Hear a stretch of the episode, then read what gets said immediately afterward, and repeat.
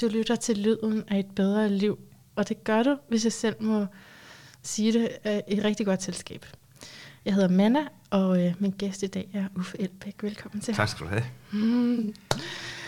Uffe, jeg plejer at starte lidt med øh, noget horoskopsnak. Ja. Altså plejer, som I det har jeg gjort sidste par gange. Øhm, men jeg er bange for at komme til at sige alt for meget. Nej, det skal du ikke. Jo, altså jeg, jeg simpelthen, og jeg vil, for jeg vil så gerne høre dig snakke jo. Så jeg tænkte på, at jeg måske kunne tage det lidt undervejs. Ja, Og Sådan, jeg løber efter dig. ja, jeg laver et segment til det, fordi jeg, ellers så kommer jeg bare til at, det fylder en time, hvis jeg, jeg har været meget begejstret for dit horoskop jo. Nå, okay. Spændende. Ja, det er jo også et liv. Ja, Horoskopet, det er et liv, ikke? Mindst et. ja. Rækker både frem og tilbage. Men så du har lige udgivet en bog med navn Et liv. ja, Men dengang jeg kontaktede dig, ja, der var det slet ikke på tale, vel? Det var fordi, det er et par år siden. ja. Der er sket meget siden. Der er sket meget Ja, siden. ja. Danmark har været lukket ned af flere omgange. ja. Og heldigvis begynder vi at lukke op igen. Det er dejligt. Ja. Men jeg tænkte sådan på, om det var en del af grunden til, at, altså, altså, jeg tænkte lidt på, om jeg var en del af grunden til, at du havde skrevet den bog. Nej, det er det ikke. Og det var for langt dog men- ikke, dog ikke. min overhovedet ikke, var- overhovedet ikke. Jeg tænker bare, fordi der, den, dengang, så havde vi sådan lidt frem og tilbage med, hvorfor jeg ved et interview, der ja. Skrev vi. Og så var det, fordi jeg sagde, at du har haft et spændende liv. Ja, Så tænkte jeg, det kunne godt være, at du, jeg var inspiration til det. Ja, det, det kan man selvfølgelig aldrig vide på sådan et øh, øh, underbevidst niveau. Nej, det tror jeg ikke. Altså, jeg har gået, jeg har gået virkelig rundt omkring mig selv øh, og overvejet, om jeg skulle øh, skrive bogen. Og grund til, at jeg var sådan tilbageholden, altså, og nu lyder det sådan lidt selvfedt, men der er jo andre, der har skrevet om mig. Mm. Altså, der er en biografi, som Stig mm. Andersen har skrevet. Der er andre øh, sådan portrætbøger, der er blevet skrevet. Så, og der har stået rigtig meget i avisen, og der er blevet sagt rigtig meget på tv og radio og så videre, så videre. Så jeg, jeg havde det virkelig sådan, er der overhovedet noget Ja. nyt at skrive om det, den her person, ikke? Øh, men der er jo alligevel en enorm forskel mellem, at, der, at man skriver udefra, altså som Stig, som øh, han kigger på mig og skriver øh, om det her liv, eller man skriver indefra. Øh, og derfor ja, satte jeg mig ned og, og skrev, øh, og startede med at skrive øh, den her bog, som så lige er udkommet, ja. og som sagt hedder Et Liv, som jeg selvfølgelig synes, at folk skal købe, eller gå ned på biblioteket og låne. Ja. Men, øh, men det vigtigste for mig var egentlig processen, fordi at øh, jeg stopper efter næste øh, folketingsvalg, så det her det er også et, sådan en, en form for sådan en evaluering af mit liv, professionelle liv, men også personlige liv frem til i dag, for at sætte et punktum, sådan så der kan starte et nyt kapitel, øh, sådan øh, viske whiteboarden ren, øh, og så sige, okay, hvad, hvad er der så for vej imod, øh, imod mig, ikke? Øh, og det bliver mega spændende, øh, og jeg har ikke travlt med at, at sætte ord på det, men, øh, men øh, Nej, fordi det det, var, det, var, det, var, det, var, det var, har været en meget, meget interessant personlig proces. Ja, at skrive og, den. Ja, det, det synes jeg. Mm. Mm. Jeg havde tænkt på, om det blev for meget at øh, tale så meget om fortiden, men så var det jo, jeg så dit horoskop. Ja. og så tænkte jeg, at altså, der er rigtig meget fortid i dit horoskop. Altså, Hvad jeg, betyder det? Jamen, jeg kunne få, der er rigtig meget, rigtig, rigtig, rigtig meget krabseenergi i dit Ja, ja, horoskop. Så jeg kan forestille mig, at, øh, at det er hjælpsomt for dig også at snakke om fortiden. Eller hvad? I, jo, altså det, der var interessant for mig, øh, altså, man skal jo heller ikke overpsykologisere alt, men, men det, der var interessant for mig, det var at, sådan, at, at tegne hele de der 67 år op. Øh, og jeg kunne jo have skrevet 10 bøger om det, ikke? Men, og det skal man jo ikke. Man skal have det ned i en bog. Så der er selvfølgelig også meget, der er udeladt. Ja. Der er sindssygt mange prioriteringer til og fravalg. Ja. Men det interessante var sådan, og, og pludselig sådan, når man har været igennem det hele, og så begynder at se sådan nogle mønstre, eller ting, der hang sammen Ja. øh, over tid, øh, som man normalt jo ikke går og tænker på sådan i hverdagen. Det gør man jo ikke. Det forstår jeg godt, ja. Ja, og det kan vi så sige også, hvordan bogen er skrevet, ja. Er jo ikke helt kronologisk, vel? Altså, Ej jo, det er den, men så hopper den så alligevel frem og hopper- tilbage i ja. Men, men det er den, ret fedt, men, altså det øh, gør det ret levende. Nå, men det er dejligt at høre, fordi jeg ved jo ikke, hvordan det er at læse den. Nej, Øh, nej, det finder jo du aldrig så- ud af. øh, Den, den, er jo lige blevet, den er jo lige kommet ud for en uge siden, Ja. ikke? Øh, Og jeg begynder selvfølgelig at få øh, nogle dejlige tilbagemeldinger af folk, der siger, nu er jeg nået til side 55, og hvor er det fedt, og sådan noget. Ikke? Men, øh, men jeg har faktisk... Øh, altså, den er bygget op kronologisk, altså fra, at jeg ja. trækker det første åndedrag, ja, og så frem til i dag. forældre og Ja. hele det. Ja. Øh, men så, så hopper jeg i de enkelte afsnit, sådan lægger jeg tråde frem Ja. og tilbage. ja. Øhm, og det vidste jeg jo ikke, om det var det rigtige greb, eller om det ikke var, øhm, eller om det var. Øhm, men de folk, der har læst den, siger, at det faktisk fungerer, øh, og at man mister ikke overblikket. Mm.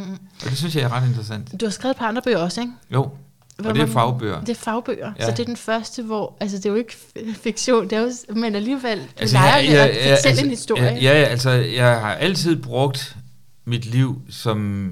Altså, jeg tror, at man kommunikerer meget stærkt ved at fortælle gode historier.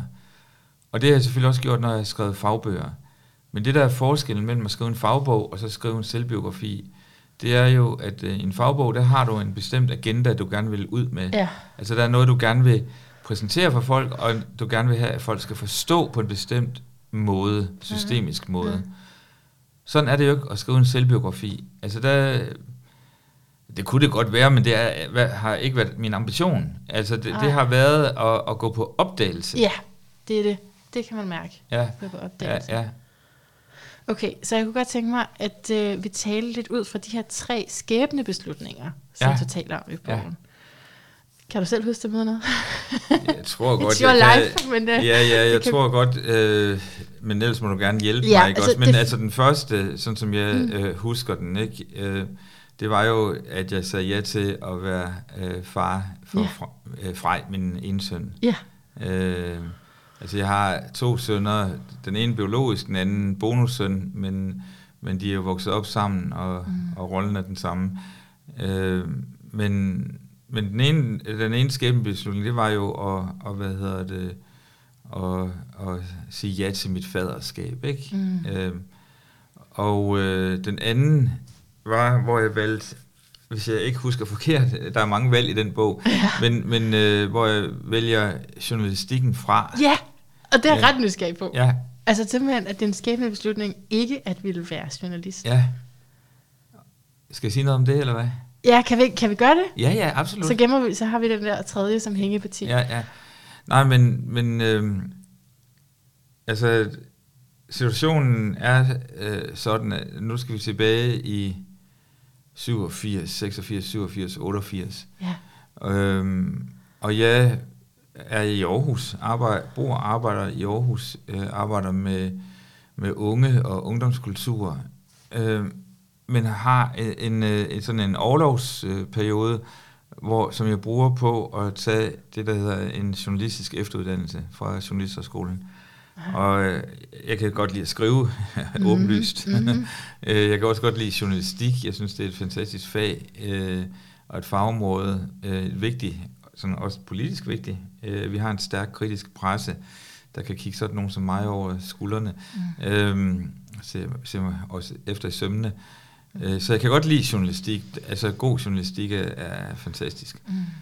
Tilsvarende dårlig journalistik er forfærdelig. Anyway. Ja, ja. Øh, det er en anden diskussion. Men, men øh, jeg tager den her journalistiske efteruddannelse på Journalisterskolen og får tilbudt øh, job som, øh, som freelance journalist, øh, fast freelance journalist på, på Dagbladet Information, øh, på deres årsredaktion i Aarhus. Og på det her tidspunkt er vi så som sagt der i, i midt-slut 80'erne. og hvis man ellers øh, sådan identificerede sig med venstrefløjen, så kunne du ikke få et bedre mediejob end, end, end på information. Det havde, Right. det, det havde jo ekstremt høj status. Og, På og, venstrefløjen. Ja, men og i det hele taget tror jeg, altså, Ja, okay. at information er en... en Mastodont. ja, ja det, det er en kvalitetsavis, ikke? Mm. Så, så, så hvis du kan få job der, så er du sgu godt i gang. Jo. Øh, men, øh, og jeg havde det rigtig, rigtig godt med at være der. Jeg havde en fantastisk kollega, der hed Marianne Hansen, som var sådan lidt en, min mesterlærer ud i journalistikken.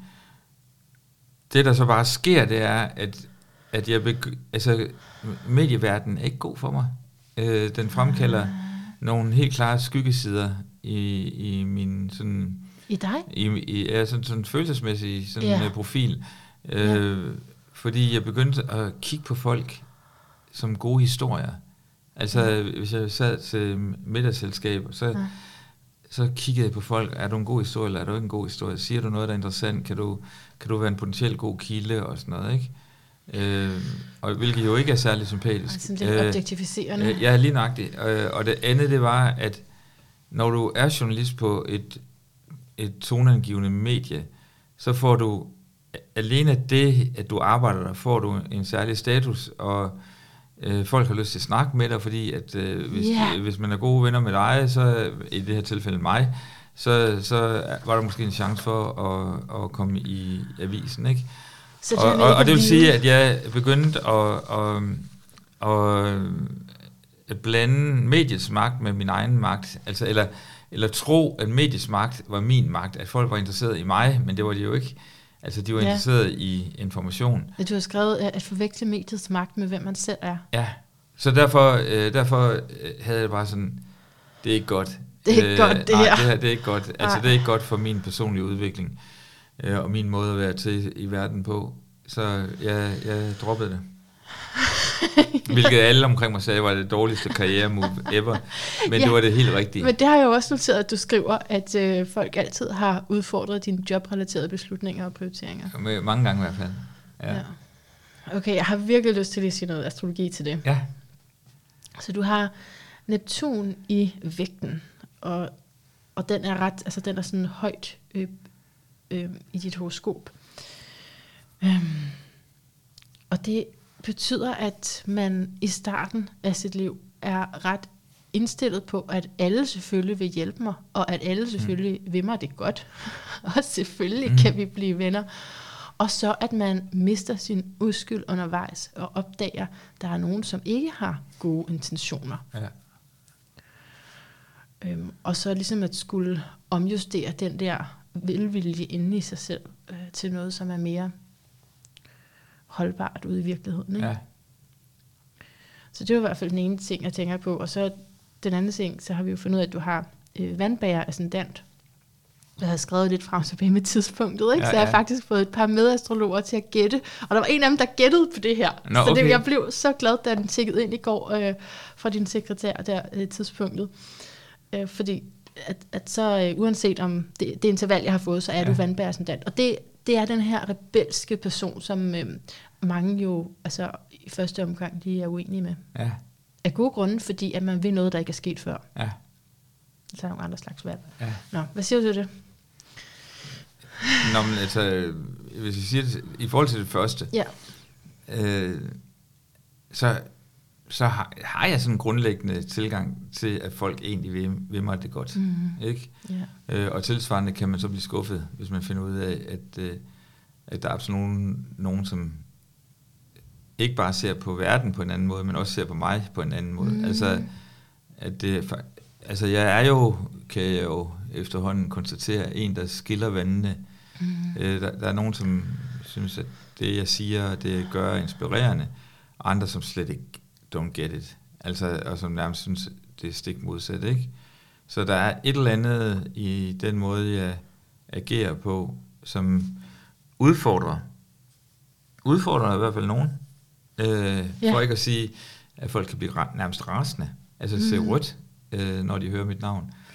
Øh, og det er altid noget, som har undret mig, fordi jeg oplever egentlig langt, langt hen ad vejen. Altså, vi har jo alle sammen skyggesider. Det har jeg selvfølgelig også. Men, øh, men jeg synes faktisk, at jeg er meget generøs, og, og jeg har ikke taget noget fra nogen øh, i overført betydning. Altså, jeg har skabt noget, ja. øh, som ikke var der før.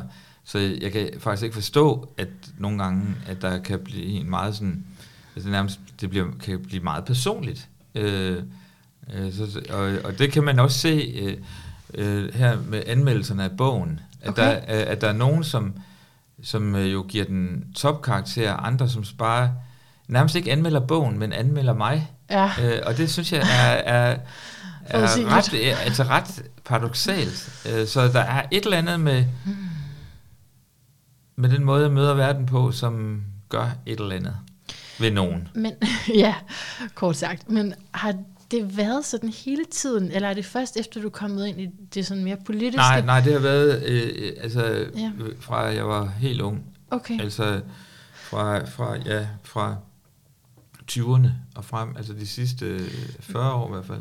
okay, men det er faktisk også, fordi jeg tænkte på det med at sige, at, det, at der ligesom er de her opdelinger i dit liv, og du så senere er gået ind i politik. På en måde er det usandt, fordi du har jo været i politik, kan jeg læse i din bog, også som ung, ikke? men Ja, bare på en anden måde. Ja, lige nøjagtigt. Jeg har Altså- altid været politisk engageret. ja, ja. Altid været politisk engageret. Ja. Og så, så var der en periode, hvor jeg ikke var sådan partiorganiseret. Øhm. Altså fra omkring 81, 82, og så helt frem til 98, 1998, der var jeg ikke medlem af noget politisk parti, men, øh, men melder mig så ind i Radikal Venstre i omkring 98 som reaktion på Dansk Folkeparti. Altså, jeg, Ja, det kan jeg, jeg havde det sådan, at øh, med det jeg ved, og med mine erfaringer og sådan noget, så, så blev jeg nødt til at træde karakter og sige, at jeg er uenig mm. i den der nationalkonservative Mm. forståelse af verden. Øh, og så bliver jeg så valgt ind som byrådspolitiker i Aarhus Byråd i 2001, ikke? Øh, og var der i seks år, og flyttede så til København på grund af et job, øh, og så kom jeg i Folketinget i 11, ikke? Og faktisk, den her Neptun i vægten, er også i forhold til det politiske, at man er nødt til at indtage den position, der mangler, fordi tænk på vægten, der skal være balance, så ja. hvis der er meget til en side, så er man nødt til, så føler man sig kaldet til at repræsentere det andet, Ja, så at, ja, så der er det her equilibrium.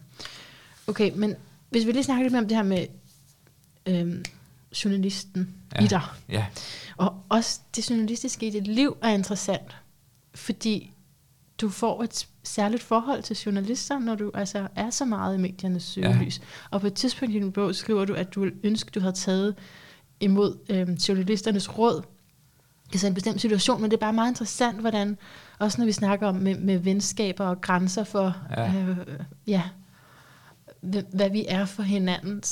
Hvordan er dit forhold til medierne? øh, meget ambivalent. Ja.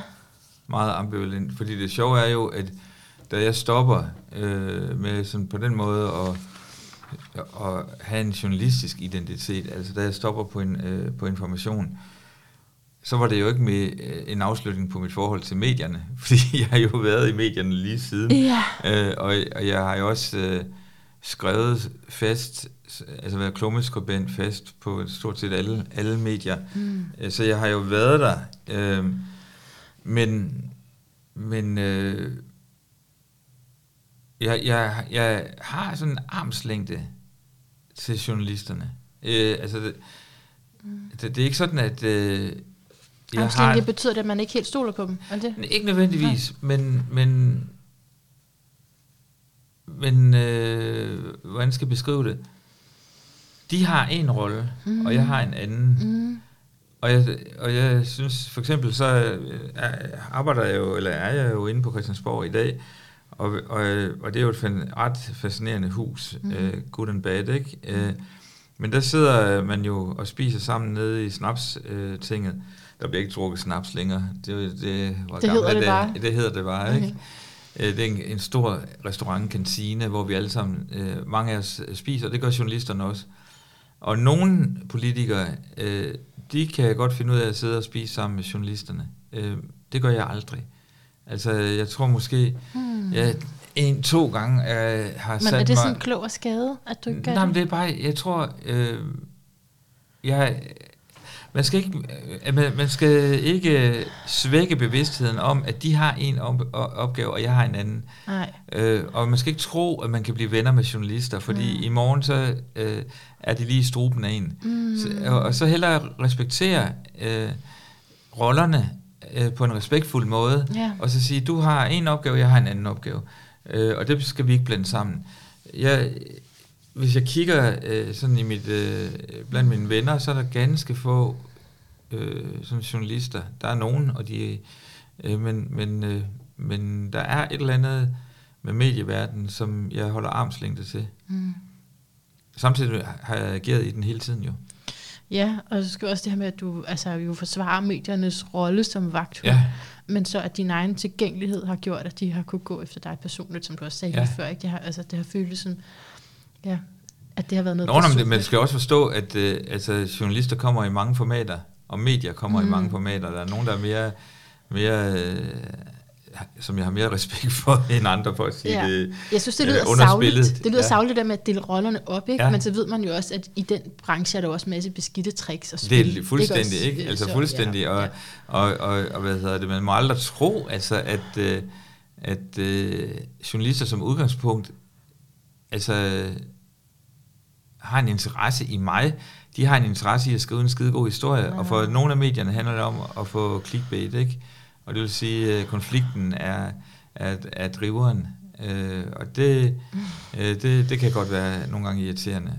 Jeg forstår trættende. godt. Jeg forstår, ja, 13 er irriterende. Og, Ja. og jeg forstår godt, du er blevet rundt Og, så, og, og samtidig, så, samtidig så mener jeg virkelig, at, at øh, medierne spiller en fuldstændig afgørende rolle Jamen, i absolut. forhold til demokratiet, fordi Absolut. der, der er virkelig, altså der er ekstremt brug for øh, øh, dybdeborende journalistik, og som øh, kan øh, skabe gennemsigtighed Ja. øh, i forhold til det der politiske apparat. Som også kan være et spiller, hvor der også kan være en mulig beskidte træk. Ja, ja, ja, ja, ja, ja. Men altså, det er der jo så altså også muligheder for i dag, at man selv kan abonnere på forskellige ting af andre medier, hvis det er altså, Ja, bare som forbruger. Ikke? ja, Øhm, jeg er meget interesseret i dig, Uffe, ja, ja, ja, ja, personligt. ja. Og der adskiller øh, vi podcaster os jo også øh, fra de etablerede medier. Ja. Ikke?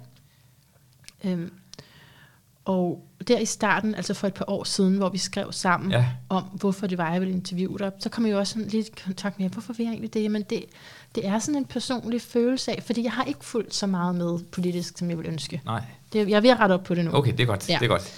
Men der har lige været nogle år uden, så, så det har mere været en fornemmelse af, øh, at du kom med noget virkelig vigtigt Ja, øh, til politik, som jeg bedre kunne se mig selv i. Ja. Øhm, ja, altså at repræsentere noget mere mangfoldighed. lige nøjagtigt. Og, Og det var jo også hele ideen med Alternativet, da jeg var, Ja. der var med til at starte det, ikke? Jeg var Ja. partileder der indtil 19. Ja. Der er sådan brug for, for øh, at skabe nye politiske rum, hvor folk kan... Altså, fordi de fleste har jo øh, holdninger til, hvad de synes, der er rigtigt og forkert, og hvordan samfundet skal være indrettet. Mm. Men øh, der er langt de fleste føler sig jo ikke, hvilket jeg også godt kan forstå, tiltrukket af sådan traditionel partipolitik, fordi at, øh, det kan man jo se, der er, der er ganske få, øh, altså der er kun 4% af danskerne, der er medlem af et politisk parti, Ja. øh, og jeg plejer sådan at, at vende det på hovedet og så sige, okay, vi har et 4% demokrati, hvordan, hvordan vil et 96% demokrati se ud? Ikke? Jo. Øh, altså hvordan... Og, og altså, der er også... De fleste tænker, når de tænker politik, så tænker de på Christiansborg, eller på sit lokale røde hus, ikke? Men politik er jo også de beslutninger, der er i en opgang, som Ja. i den opgang, hvor du bor nu, ikke? Øh, eller øh, i, i børnehaven, eller Ja. i børnenes øh, skole, eller på den arbejdsplads, man er en del af. Alt er jo politik, fordi politik mm. det handler om holdninger og værdier, og hvad man synes er rigtigt og forkert, mm. og hvordan vi gerne vil have, vores samfund er skruet sammen. Men hvor kommer så det ind i det henne, at du... Mm, ja, så dans og altså alle mulige sådan an, anderledes Ja, ting, ja. som du bragt ind i, En, en, i Folketingssalen eller i det politiske Nå, fordi, rum, jeg, fordi jeg, havde, jeg havde det sådan, at øh, hvis politik ikke er livsglæde, altså hvad, ja. Hvad pokker er det Ja. så? Ja. Altså, Ja. altså det her, det handler jo om... Øh, Jamen, det kan man jo godt svare på. Hvis det ikke er livsglæde, så er det bare det er nogle rammer og nogle strukturer, som ja, gør... Ja, og og jeg, jeg er jo drevet af at skabe et samfund, hvor folk får mulighed for at folde deres livskraft ud. Ja. Og det er jo ikke, jeg er jo ikke sådan en happy-go-lucky, altså det er der måske nogen, der tror, men det, altså, det er jo slet ikke sådan, jeg er, mm. men, men jeg kan også godt være glad. Øh, Mm. og jeg synes, at øh, alle følelser skal have mulighed for at blive, få mulighed for at folde sig ud, på, selvfølgelig på en, på en ordentlig måde, så det ikke går ud over andre, ikke? Men, øh, men hold op, hvor er der mange mennesker, inklusive mig selv, der har holdt vores livskraft tilbage. Mm, ja, fordi man troede, det skulle være snor lige. Ja, og man tror, man skal være lige sådan som de andre, Ja, og Ja, man er ikke god nok, og man er ikke pæn nok, Præcis. eller man øh, vejer for meget, eller ja. whatever. Altså, vi har jo alle sammen sådan den der fornemmelse af, at, øh, at, der, at de andre klarer den bedre end en selv. Øh, den, den følelse tror jeg, der er mange, der har. Øh, og der er også et enormt sug efter at, at høre til og være lige sådan som alle de andre. Og hvis man nu ikke, ikke føler sig som lige sådan som alle de andre, hvad fanden gør man så? Ja. Men jeg tror, altså det er jo også normalt, det er jo normalt at føle sig anderledes, ikke? Ja, ja. Jamen, vi, er, vi, vi er jo alle sammen, det er det, der jeg altid plejer at sige, jamen, øh, og det, er ikke, det var ikke en historie, jeg skrev om i bogen, men, men jeg har jo arbejdet med udsatte øh, ja. øh, unge, øh, altså way, way, way back, ikke, i det mm. forrige århundrede.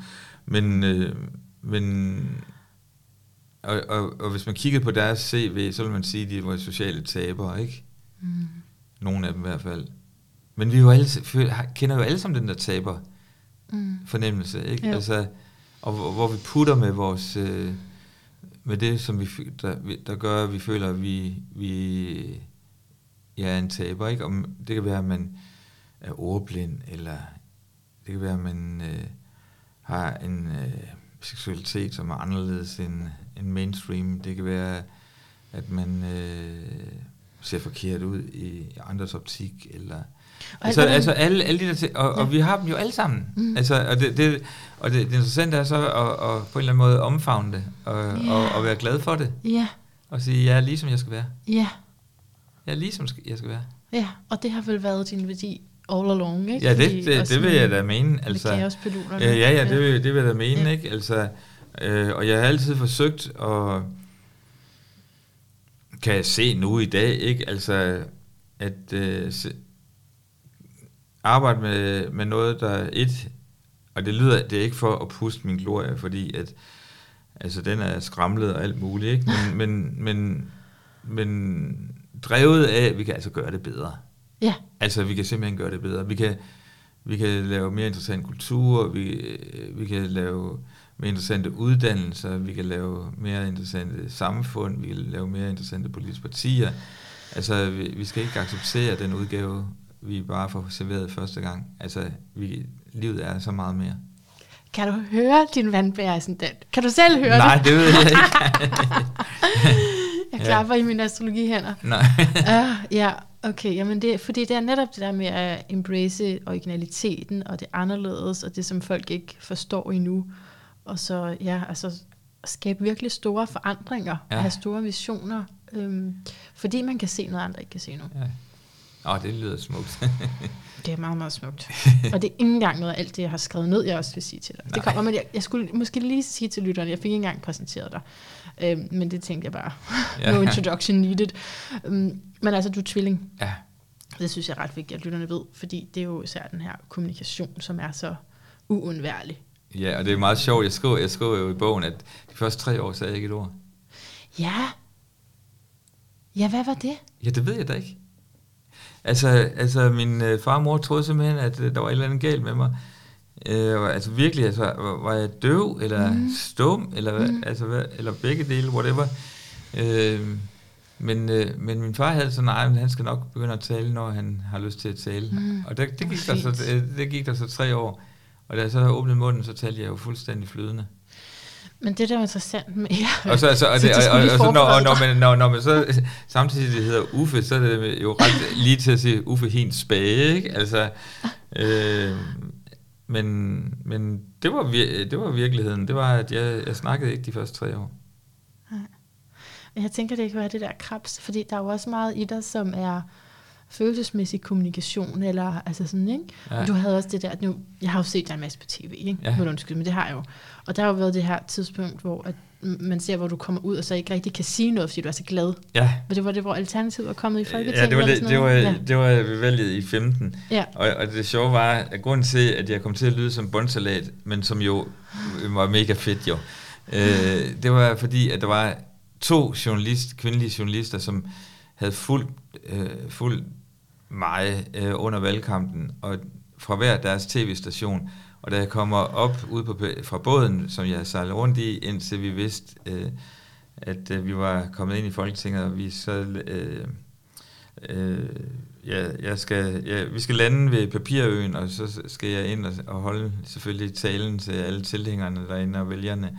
Ja. Og så da jeg kommer op fra båden og går hen ad den røde løber, der er håndsvis af kameraer og journalister, mm. det er jo helt sindssygt, ikke? Oh, Så, så er der de der to dejlige kvindelige journalister, som begynder at stille mig spørgsmål på samme tidspunkt, og så forsøger min hjerne at, at svare begge.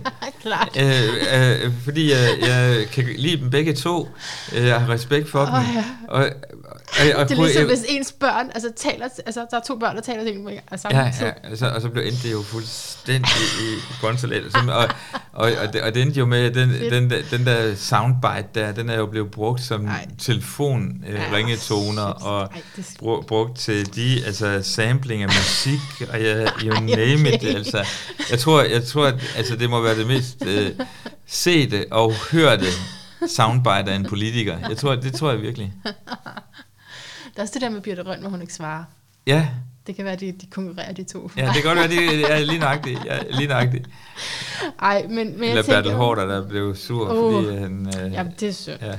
Nej, altså, men hele, hele det der krabsekompleks er meget, meget tydeligt, og det er både med til, altså det er både dit karmiske punkt, der er der, så det er sådan noget, du er konditioneret af.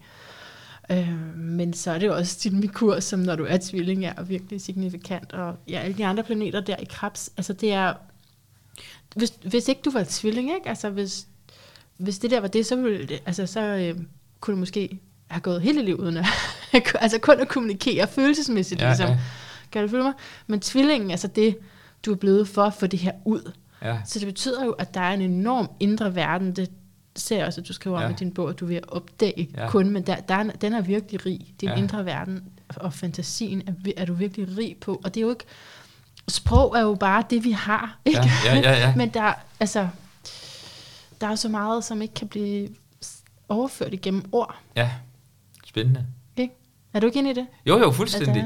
Øh, og, og, og jeg få har jo også en fornemmelse af, at jeg, eller jeg håber, hvis jeg ikke bliver kastet ud i nye projekter, så håber jeg, at øh, noget af det, som er en del af det nye kapitel, jeg skal ind i nu, efter jeg stopper efter næste valg, det er jo at komme ind og mærke og røre ved den der kreative streng eller strenge i mig. Og det kan gå, både gå i retning af male og Mhm. og altså selvfølgelig skrive, ikke? Men, Mm. mm. men uh, tegne, og ja, altså der, er- der er et eller andet der, som kalder. Ja, okay, jeg kan lige sige lidt mere om din ja, tvilling, ja. og så kan vi gå videre. Altså fordi, det er jo at være multipassioneret, at være tvilling per se. Altså der er simpelthen bare øh, mange projekter, der skal tilses. Øhm, og det er det med at have oplevet et form for kaos, hvorfor det igen godt kan give mening, det her med de tre år uden ord. Et form for kaos, som skal systematiseres, og så skal, skal gøres logisk, og, og det er det, tvillingen er god til, at kunne sådan ja. Sige skridt for skridt. Øhm, ja, kompleksitetsreducere Ja, ja, på en måde, ikke? Ja, for at få budskabet over på den anden side. Men det, jeg havde tænkt, jeg vil sige til tvillingen, ikke? det er noget, jeg har fra en, øh, som, en han er ikke øh, astrologi overhovedet, men han er filosof, Michael Mead, som, øh, som, for, for, som fortalte mig igennem hans programmer, om det her begreb, der hedder at være double-minded, ja, eller many-minded. Og double-mindedness, altså lige i den her sammenhæng, så lad være med at google det. Ja. Fordi så kommer der alt muligt op med sådan en kirke, og det, det er faktisk, øh, det er ikke det, jeg mener. Jeg mener det på den her måde, jeg har hørt det, med at det er det modsatte af at være meget ensrettet. ja, Altså når du er double-minded, så har du ja, så har du mindst to øjne, ikke? Og hvis du og det modsatte vil være at have et øje, og så er du det tættere på at være blind. ja, Så den her tvillingenergi at kunne Altså, ja, man læser lige, hvad jeg har skrevet her, at du kan holde modsatrettede idéer og konkurrerende forestillinger i en kreativ spænding. Og kunne se det gode der, hvor andre kun kan se elendigheden. Eller at kunne se understrømmen, hvor andre kun kan se den umiddelbare belønning. Og det vil, essensen er, at når, man, når en persons syn udvides på den måde, mm. Så er man vis. mm. Altså, Ja, det, Det er det, der er det det, det, gode. det, det ord vil, så vil, tager jeg slet ikke tage i min mund, men, men, men, men der er ingen tvivl om, at, at, øh, at jeg er god til at, at både arbejde med paradoxer og, og modsatrettede dynamikker. Øh, Også det her, du talte om med din bog, med at sammenhæng, der væves over ja, tid. ja, ja, lige nok det. Det er jo det, der er din egenskab. Ja, En af dem, men En altså dem, sådan ja, ja, overordnet. Ja, ja, ja. Altså, hvor jeg bare synes, det kan få meget kritik, det med at være double-minded. som Altså, altså, nå, mener du så bare det hele, eller hvad? Men det er jo faktisk det, der har vist om. Det er ikke engang bare dualitet, det er hævet over det. ja, altså hvis man kan nå derhen, så er det jo stort jo. Ja. Det vil vise sig, men øh, om jeg når det.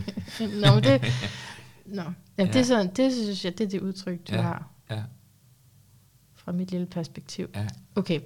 Skal vi gå lidt videre med, ja. øhm, altså har du mere til det her med journalistik, og hvordan det har præget dig, eller tror du, vi har sagt det, vi skulle? Nej, altså, jeg synes, noget, noget af det, som øh, jeg i hvert fald har bokset med, og jeg tror mange bokser med, det er det der med at blive bekræftet, ikke? Mm. Og øh, det er jo nærmest sådan en øh, arbejdsskade som journalist, ikke? At man, eller som, som politiker, det er, at man gerne vil være på, og, og man, altså nærmest sådan øh, exhibis. Ja, det er dejligt øh, tendens, ikke? Mm. Øh, Har du øh, det, siger du, eller hvad siger du? Jamen, det, det tror jeg, det er en del Mm. af også af, Mm. af, af, af, af, om det er en del af min personlighed fra start, eller om det er en, en del, en, en arbejdsskade, det ved jeg ikke, men, men det der med at, at være på, Ja. Øhm, og eksempelvis så, altså, selvom jeg synes, at øh, jeg både har arbejdet med mit ego, og, øh, og ego er jo, kan jo være en fantastisk drivkraft, øh, men kan jo også øh, være en, en hæftig modstander. Og der, altså, jeg synes jo egentlig, jeg er et sted i livet nu, hvor øh, altså, jeg hviler sgu meget godt i mig selv. Men alligevel er der jo en forfængelighed. Mm. Altså om, øh, om hvordan tager læserne imod min bog, hvordan tager anmelderne imod min bog. Jeg, jeg kan ikke, Ja. ikke slippe den helt. Altså, altså så stort et menneske er jeg ved Gud, ikke? Mm. Mm. Altså, jeg, altså den der bekræftelse, Ja. Den er jo dejlig, ikke? Men øh, der er ikke, ikke tvivl om, at, at jeg har bevæget mig fra, sådan, da jeg var yngre, og være sådan ret ydermotiveret, ikke? Altså, mm. at øh, motivationskraften til det, mit arbejde også, ved Gud også handlede om, at der var nogen, der så det. Ja. Øh, til i dag, hvor jeg er tættere og tættere på at, at være indre motiveret, hvor jeg bare gør det, jeg synes er rigtigt, og så må folk jo mene, hvad de nogle gange vil. Men, men altså, jeg er ikke home safe endnu. Det er jeg Nej. ikke. Altså, jeg kan godt mærke, øh, at øh, et, jeg synes, det er sjovt at være på. Ikke? Ja, Øh, ja. To, hvad andre mener om mig, kan stadigvæk ramme mig. Ja. Ja. Og, øh, og ja, det, er ikke fordi det er stort drama, men, men jeg registrerer det bare. Ja. Registrerer lige så forsigtigt Ja, ja. ind i mit følelsesliv. ja. Ja, åh ja, men det er, jo, det er jo så velkendt, ikke?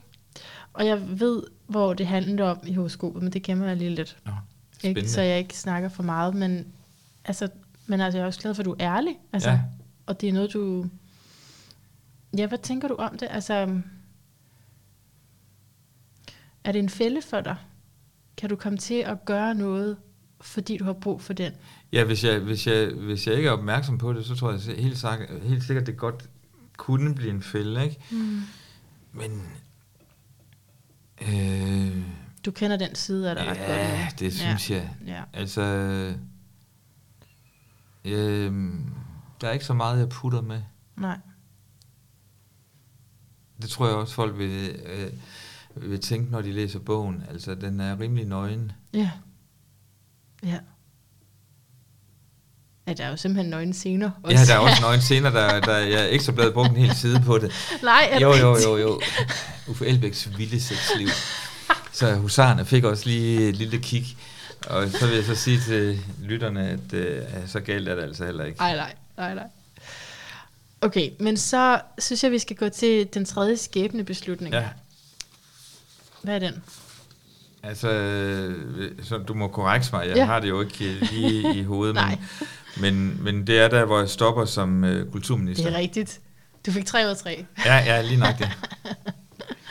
Ja, så man at, at træde tilbage som kulturminister. Ja. Men det kunne man jo ellers godt have tænkt på udefra som, ej, altså var det ikke lidt ærgerligt? Øhm, Det var da super ærgerligt. ja, Altså set i, set i sådan et øh, politisk øh, og sådan fællesskabsperspektiv, så var det da super, super ærgerligt. Altså, øh, og nu siger, siger jeg igen noget, som lyder sådan lidt selvfedt. Altså jeg var sikker på, at øh, altså, jeg kunne have blevet en sindssygt interessant kulturminister. Øh, og godt for kulturen og kunsten. ja, Øh, og vigtigheden af det i vores samfund. ja, Men, øh, men det skulle jeg så åbenbart ikke, øh, fordi jeg røg ind i en kæmpe, kæmpe, kæmpe øh, sådan mediekonflikt, Mm. mm. som var øh, fodret af, at øh, så der selvfølgelig var også nogen over på Christiansborg, som gerne så mig snuble. Mm. mm. Og jeg havde også gjort det let for dem, øh, fordi jeg, der var simpelthen nogle snubletråde, jeg ikke havde set Mm-hmm. øh, tidligt nok. Øh, anyway, men det, det ender i et kæmpe, kæmpe drama. Ja. Øh, mediemæssigt drama. Og øh, det kunne jeg i princippet godt, hvad hedder det, personligt godt have, have gået igennem. Ikke uden sovs nok, øh, og at det har gjort ondt. Men, men, øh, men jeg er rimelig tykhudet, trods alt. Det bliver man nødt til at være, hvis man er inde på Christiansborg. Men det der, det der virkelig, virkelig, virkelig øh, rørte mig, det var øh, at se min mand Jens, Mm. mm. øh, hvordan han blev smidt op på forsiden af Ekstrabladet og BT, øh, og jeg oplevede pludselig en side af Jens, som jeg ikke har set før, hvor altså, fuldstændig ulykkelig han Mm. blev af det, fordi han kunne ikke, han kunne, han kunne ikke tage, gå, kan man sige, give modsvar. Øh, Nej. Øhm, og det, altså, det var virkelig, virkelig, virkelig, virkelig meget, meget, meget sårbar øh, situation. Ja. Og dybest set så var det jo vores kærlighed, der stod og vippede. Mm. Øh, og, og så endte det så heldigvis med jo, og jeg sammen med ham sagde, det her, det, altså, Vi vores, vigtigere. vores, vores kærlighed er vigtigere Ja. end, øh, end mit øh, politiske ego og, Mm. og politiske status. Altså, Ja. selvfølgelig er det det. Ja. Øh, men men øh, det, en hæftig beslutning, øh, hvor, hvor du skal sådan... Altså, andre ville måske nok have valgt anderledes og sagt, nu kører vi det igennem. Grunden til, og det kunne jeg... Øh, personligt kunne jeg måske godt have, have, have valgt det, hvis... Det havde jeg nok valgt, hvis jeg ikke var i et forhold. Ingen tvivl. Ja, at stå det igennem. Øh, ja. Mhm. Øhm, men, men jeg er meget glad for den beslutning, jeg traf. Ja. Altså alt det her krebs, det er jo også en vigtig familie meget, ja, meget ja, højt. ja, Om det så er biologisk eller selvvalgt. ja, ja. Men hvad, jeg havde et spørgsmål til dig med øhm, Jens der. Hvad er han i stjernetegn, når han er dag? Han er, han er født 4. april. 4. april, så er han Ja. ja. vedder. Ja, Okay. Vedder krebs. ja, Og, nej, nej, tvilling selvfølgelig. Ja. Okay, øh, ja, det var bare... ja. Jeg har jo skrevet sammen med, øh, med din... Hival. Ja, Ja, er han sekretær? han er sekretær, ja. Jeg var i tvivl om, at han kom med. Nej, nej, nej, nej, nej, nej, nej, ja, ja. Er det ikke skønt for en tvilling at have en sekretær? Jeg elsker det. Jeg plejer, jeg, jeg plejer altid at, at, at joke med det, fordi jeg har, jeg har ikke kørekort. Øh, Nå. så så jeg, jeg, jeg, jeg joker altid med at sige, at jeg er født til at have sekretær og chauffør. Ja. Ikke? ja, Det sagde jeg, dengang jeg havde ministerchauffør. Ikke? jo. Nu kører jeg på Ej, min det- grønne cykel hele vejen simpelthen- ud til Husum, ja. Jeg kender ingen tvilling, hvor det ikke bare vil være et genialt match med at have sådan en øh, personlig sekretær. Ja, ja. Inklusiv min forrige chef, altså det ville virkelig have været godt. ja. så det er ikke fordi, at aftalerne ville blive overholdt nødvendigvis, men så var der der en, der havde styr på det. ja. Men jeg har faktisk meget styr på det. Ja, okay. Det er altså, jeg, jeg, Hvorfor er det så? Nå, men det, fordi selvfølgelig, at det er nødvendigt at have en sekretær inde, inde på Christiansborg, fordi Ja. ja. der er trods alt, altså, Der, er- fordi der er så meget. der, der er så mange, der tager kontakt. Øh, Men det det for at sige, at du ikke styr på det, men kan det ikke være sådan nogle gange, at du er i en samtale, hvor du bare har lyst til at blive der, og så forsvinder tid og sted? Det ville i hvert fald være meget tvillingagtigt, hvis det var sådan. I, jo, men, men jeg er altså meget, meget Okay. struktureret. Ja.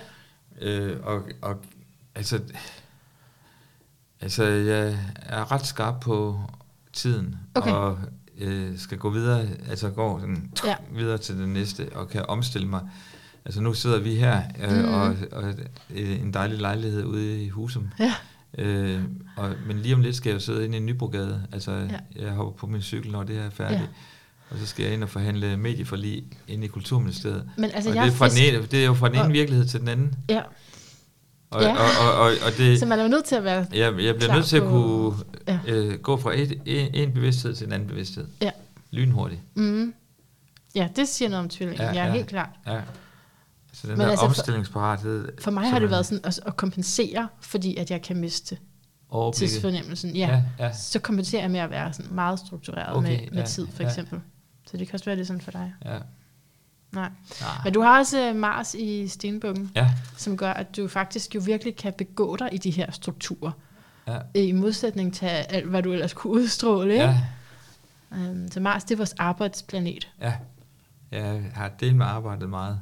Ja. Og det fortæller mig også, at det virkelig er væsentligt, at alt, hvad du laver, ikke bliver på et sidespor, du ved. Ja. Ikke bliver i sådan en underground, men at det bliver integreret. Det er Ja. det, det fortæller mig med den Okay, der stenbuk okay. der. Integreret i noget af det større. Ja. Astrologi er. er. jo spændende, ikke? Nå, Fordi jeg synes, du er irriterende. Overhovedet Ja, ikke, okay. nej, nej, nej, overhovedet ikke. Altså, altså jeg, øh, øh, jeg, jeg har jo ikke selv viden om det, men jeg kender jeg kan jo, øh, ja, men jeg kender jo øh, kloge astrologer, øh, som det? har, jeg har stillet mig kloge spørgsmål undervejs. Mm-hmm. Øh, og jeg, altså, jeg er meget fascineret af det, øh, Mhm. og jeg har det sådan, at det er jo med til for os, der ikke er, er, er en del af, af den, den, den faglighed, kan man Mhm. kalde det, ikke? Jo.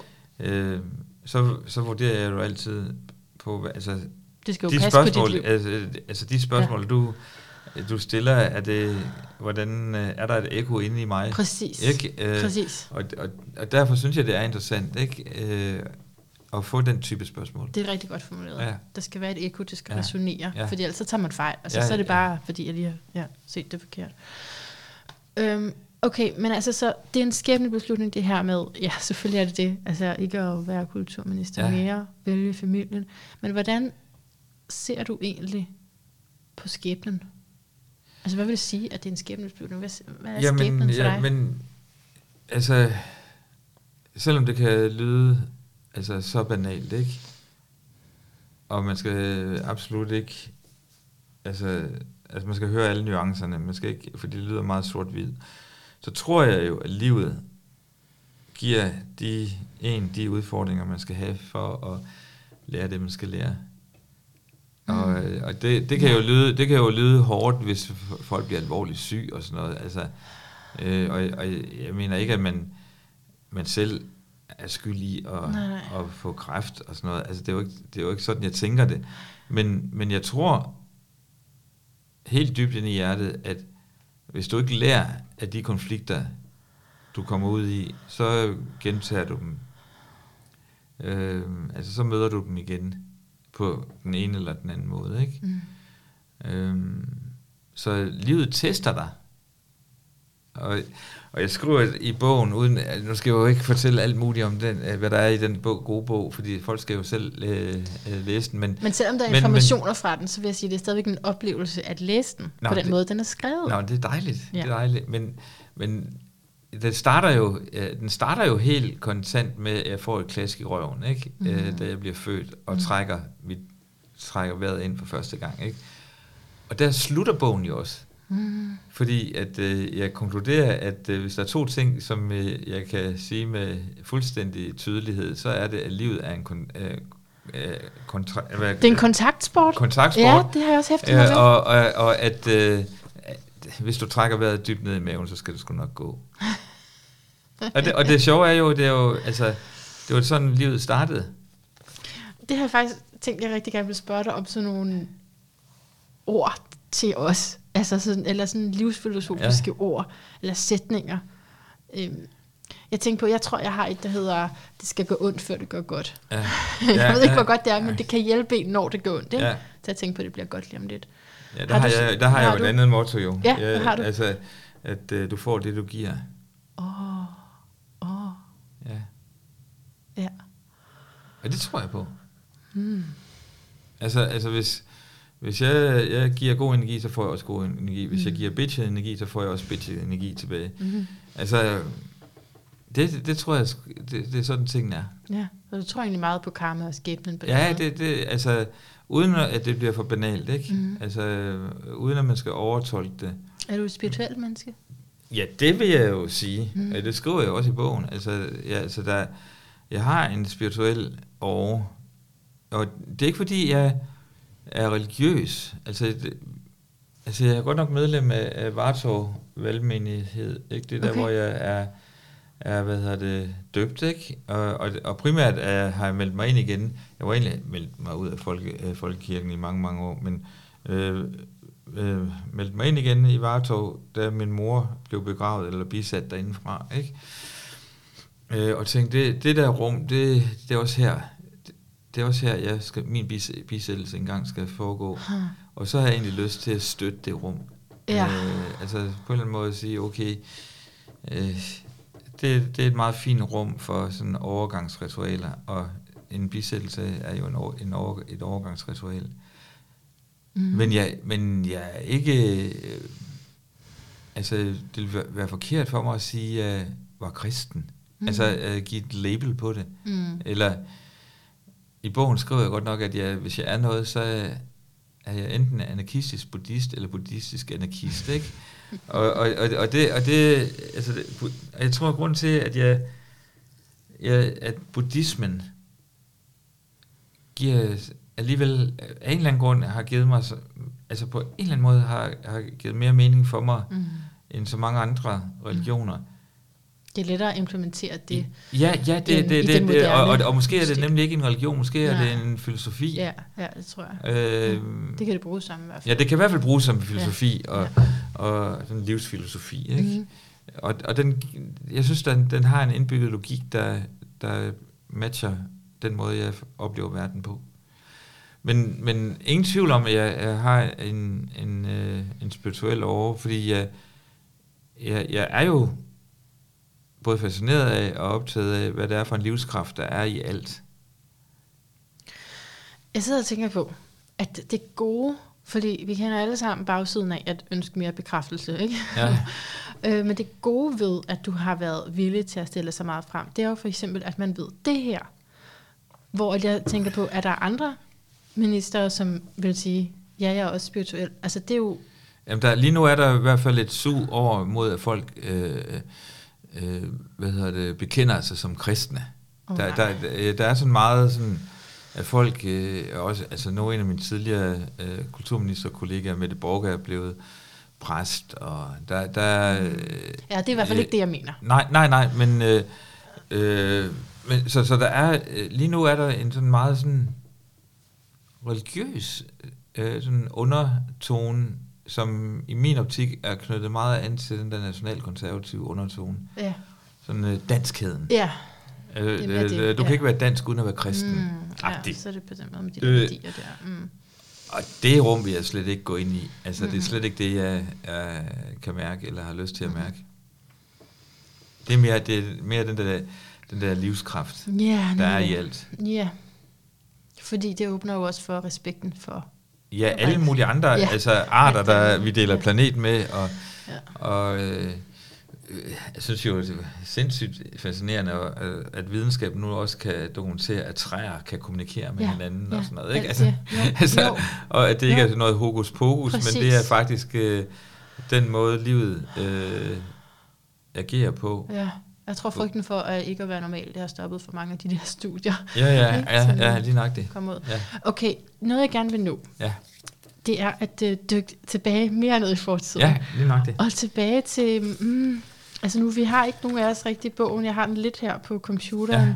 men du skriver et sted, og så må vi se, om du kan huske det, at... Øh, at det kan være svært at forstå for nutiden, men dengang var det sådan her. Kan du huske det sted? eller er det for lidt det, nej, nej, det handler det om seksualitet, eller, eller hvad? Jamen, eller? det tror jeg, det var, ja. ja. Altså, fordi det er jo tilbage før, hvor, altså, jeg tror, det er 89 eller sådan noget.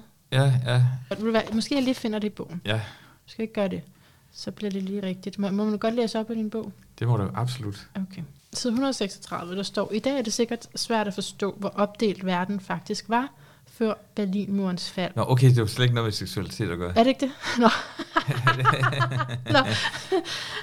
Jamen, der, nå, der er, det er det, er sikkert, senere, er sikkert. Ja, ja. Øhm, og så skriver du, men måske er det dog lettere at forstå her efter tiden med coronarestriktioner. Ja. Øhm, og at man blev meget låst inde i sin egen afgrænsede virkelighed. Ja. Og så, øh, og så var det, I tænkte, vi rejser da bare over til jer, krydser jeres landegrænse og laver en kæmpe rockkoncert på den røde plads sammen med jer. Ambitiøst, ja. Naivt i den grad. ja, ja, ja, ja. Jamen, det, det, det er sjovt. Jeg troede faktisk, det handlede om, øh, om min ho- homoseksualitet, men det, det, det, men det var det slet ikke. Altså, det, det, det som jeg beskriver øh, der øh, øh, i bogen, er jo, hvordan øh, Europa så ud øh, der tilbage i 88, mm. øh, før Berlinmurens fald. Altså, der var, der var jo Europa opdelt i et øst og et vest, øh, og man kunne ikke bare lige sådan rejse ind. Øh, det var lettere for os fra vest at rejse ind i øst på sådan en turistvise, men det var umuligt den anden vej. Ikke? Altså, verden var virkelig øh, øh, opdelt, ikke? Og, øh, og det ændrede sig jo markant i, i, i, i efteråret 89, hvor Berlinmuren faldt, øh, Sovjetunionen blev opløst. øhm, og der var i hvert fald en periode op igennem øh, 90'erne, hvor tingene øh, jo, verden åbnede sig op, og altså, også fordi, at øh, Danmark jo var en del af EU, øh, og, og pludselig så behøves man ikke at vise øh, pas, når man krydsede grænserne. Altså det kan jeg huske var, var sådan mindblowing, da, da jeg ikke skulle vise mit plads, mm. når jeg kørte til Tyskland og sådan noget. Ikke? Altså pludselig var Europa et stort øh, land i princippet, ikke? Øh, hvor man kunne krydse frem og tilbage, uden det gjorde nogen problemer. Ja. Det ændrer sig jo med kant jo øh, først i, i forbindelse med, med 11. september, der i starten af nullerne, øh, hvor, hvor pludselig der kom en, øh, en anden meget sådan stærk øh, sådan frygt ind i vores allesammens liv, øh, mere eller mindre berettiget, ikke?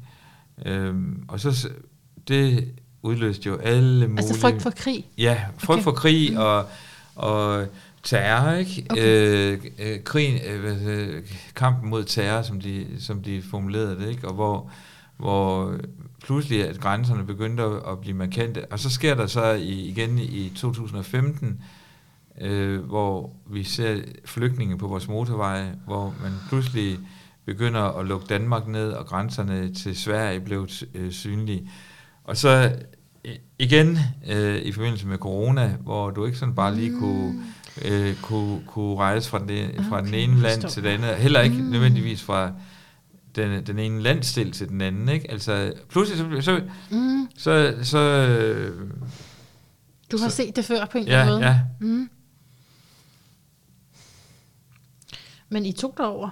Vi tog derover, det var fuldstændig fantastisk jo, og, og, og altså, det, det var så det, det projekt, der hed Next Stop Sovjet, ikke? Altså, det var jo et fuldstændig sindssygt projekt, øh, og et sindssygt fantastisk projekt, øh, hvor man øh, krydsede 2.000 unge fra Skandinavien, krydsede gr- grænserne ind til Sovjetunionen, og vi var de første sådan, øh, europæiske, vesteuropæiske øh, besøgende, som fik lov til at bo privat hos øh, sovjetborgere. Og på det her tidspunkt var det øh, stadigvæk jo Berlinmur. Den falder jo først en måned efter. Så vi oplever jo det der med at komme til til Moskva øh, og kunne godt mærke, at der var forandringer på vej, men jeg troede, det ville tage 30-40 år, inden der skete noget. Og så går der en, øh, en måned, ikke? Øhm, og det var for mig også en aha-oplevelse, at, at forandring kan altså pludselig ske. Altså, ja. altså ja. man tror, det sker ikke, ja. men pludselig sker det. Ja. Øh, og så kan man så kloge sig på det og sige, hvorfor så man ikke det komme? Men ingen havde set det Nej. komme. Og nogle gange skal jo også det. Ja, ja, det skal ja, ja. jo også kunne ja, ja, overraske os helt vildt til ja, fuldstændig. Ja. fuldstændig. Men vi kunne jo godt tale lidt om det der med homoseksualitet Ja. også, og tilbage i fortiden. Ja. Og er det i 1986, nu er det der, jeg følt, så det, Ja. det, det plejer at være det omkring, at uh, der er det her med AIDS og Ja, absolut. den ja, krise. ja. Kan du tage os tilbage til der, og hvordan det var Nå, at nå, være men dig? altså og, allerførst øh, øh, er det jo vigtigt at sige, at jeg jo meget tidligt godt kunne mærke, at der var en fascination i forhold til fyre, ikke? Ja. Øh, altså for, for lytterne er det så måske vigtigt at vide, at jeg jo også har haft nogle vidunderlige forhold til kvinder, og har fået børn og alt muligt, ikke? Altså, Så på en men- måde er du biseksuel. ja, altså... Men Men, Du har bare valgt mænd nu. Ja, ja, jeg har valgt mænd nu, ikke? Ja. Øh, og det er også mænd, jeg har lyst til mest, ikke? Men, Ja. men kan stadigvæk godt blive fas- fascineret af kvinder. Det er slet Ja. ikke det. Anyway, Ja, øh, det, det er faktisk en, en, øh, en historie, som ikke er beskrevet i bogen. Ja. Øh, men men jeg, jeg sidder som sådan 11-12-årig på korperækkerne i Ry Bio, som det hed, øh, og ser Elvis på Hawaii. En film med Elvis på Hawaii. Okay. Og der står Elvis der i nogle små bade øh, shorts. Og, Altså Elvis og, Presley? Ja, ja. Okay. Og, og øh, hvad hedder det, Hawaii-skjort, og spillede øh, Mm. guitar og brugte sin krop Mm. på en meget sensuel øh, ja. måde, som mænd absolut ikke gjorde på det her tidspunkt. Ej. Ikke? Altså det er så, jo, så er vi tilbage i, i altså 65, ikke? 66 ish. Øh, og jeg kunne mærke, wow, han er lækker. Ja. Han, ham der, han er lækker. Han ser fandme godt ud, ikke? Øh, der er noget der, der er meget tiltrækkende. Men det kunne jeg jo ikke snakke med mine sidekammerater om, fordi altså, det var jo, altså, for det første havde jeg ikke selv ord på det. Altså, jeg var jo et barn stadigvæk. Ja. Øh, et, et, et, stort barn, ikke? som lige stod og, og skulle ind i teenagealderen, ikke? Men, men det havde jeg jo ikke ord på. Så jeg, jeg, jeg skubbede det bare foran mig. Og når man er barn og ung teenager, så forsøger man jo at være lige som alle de andre. Så jeg forsøgte jo at være tough lige som alle de andre drenge, øh, og som man nu engang skal være. Så jeg, jeg skubbede det. Mm. Øhm, ikke at jeg ikke var, øh, var øh, specielt da jeg altså, kom op i det der dengang hed realskolen øh, og siden i gymnasiet, så altså, var jeg bevidst om, at jeg også synes, at mænd var lækre, ikke? Men Mhm. jeg, jeg forfulgte det ikke. Altså, det turde jeg ikke. Og det hang vel sammen med, hvordan verden var der omkring Jo, det, altså. jo, både og. med- Jo, jo det, absolut. Altså, på den ene side, så der var jo ingen positive rollemodeller, jeg kunne spejle mig i. Nej. Altså, øhm, det var der jo ikke. Øh, men så heldigvis, så, så ender det med øh, til en fantastisk øh, aften og nat at møde en mand, der hed Tage, eller en ung fyr, der hed Tage. Øh, da, da jeg også selv jo var ung, jo, men, men der i midt-20'erne, ikke? Slut-20'erne. Og, øh, Han var måske mere erfaren på det her område. Ja, og, og, og hvor jeg gik igennem en dør sammen med ham, som jeg jo ikke kunne gå tilbage øh, Ah, igennem igen. Right. Øhm, Ja. og, og, og det skriver jeg også om, at, at Mhm. på mange måder tror jeg, at at folk ikke næsten ikke kan forstå, at jeg puttede Ja. med det, fordi at jeg på så mange andre måder jo har været out there, ikke? Mm. Og, og det er jo også det, at man jo godt kan have en ydre, øh, øh, som skal ydre billede, men hvordan har det man det egentlig indeni, ikke? Altså man kan godt ydre, udad til, det tror, jeg, det tror jeg mange kan genkende til, udad til, så har, holder man facaden, Mm. men indad til, så er der måske noget, der ikke er helt, som det skal være.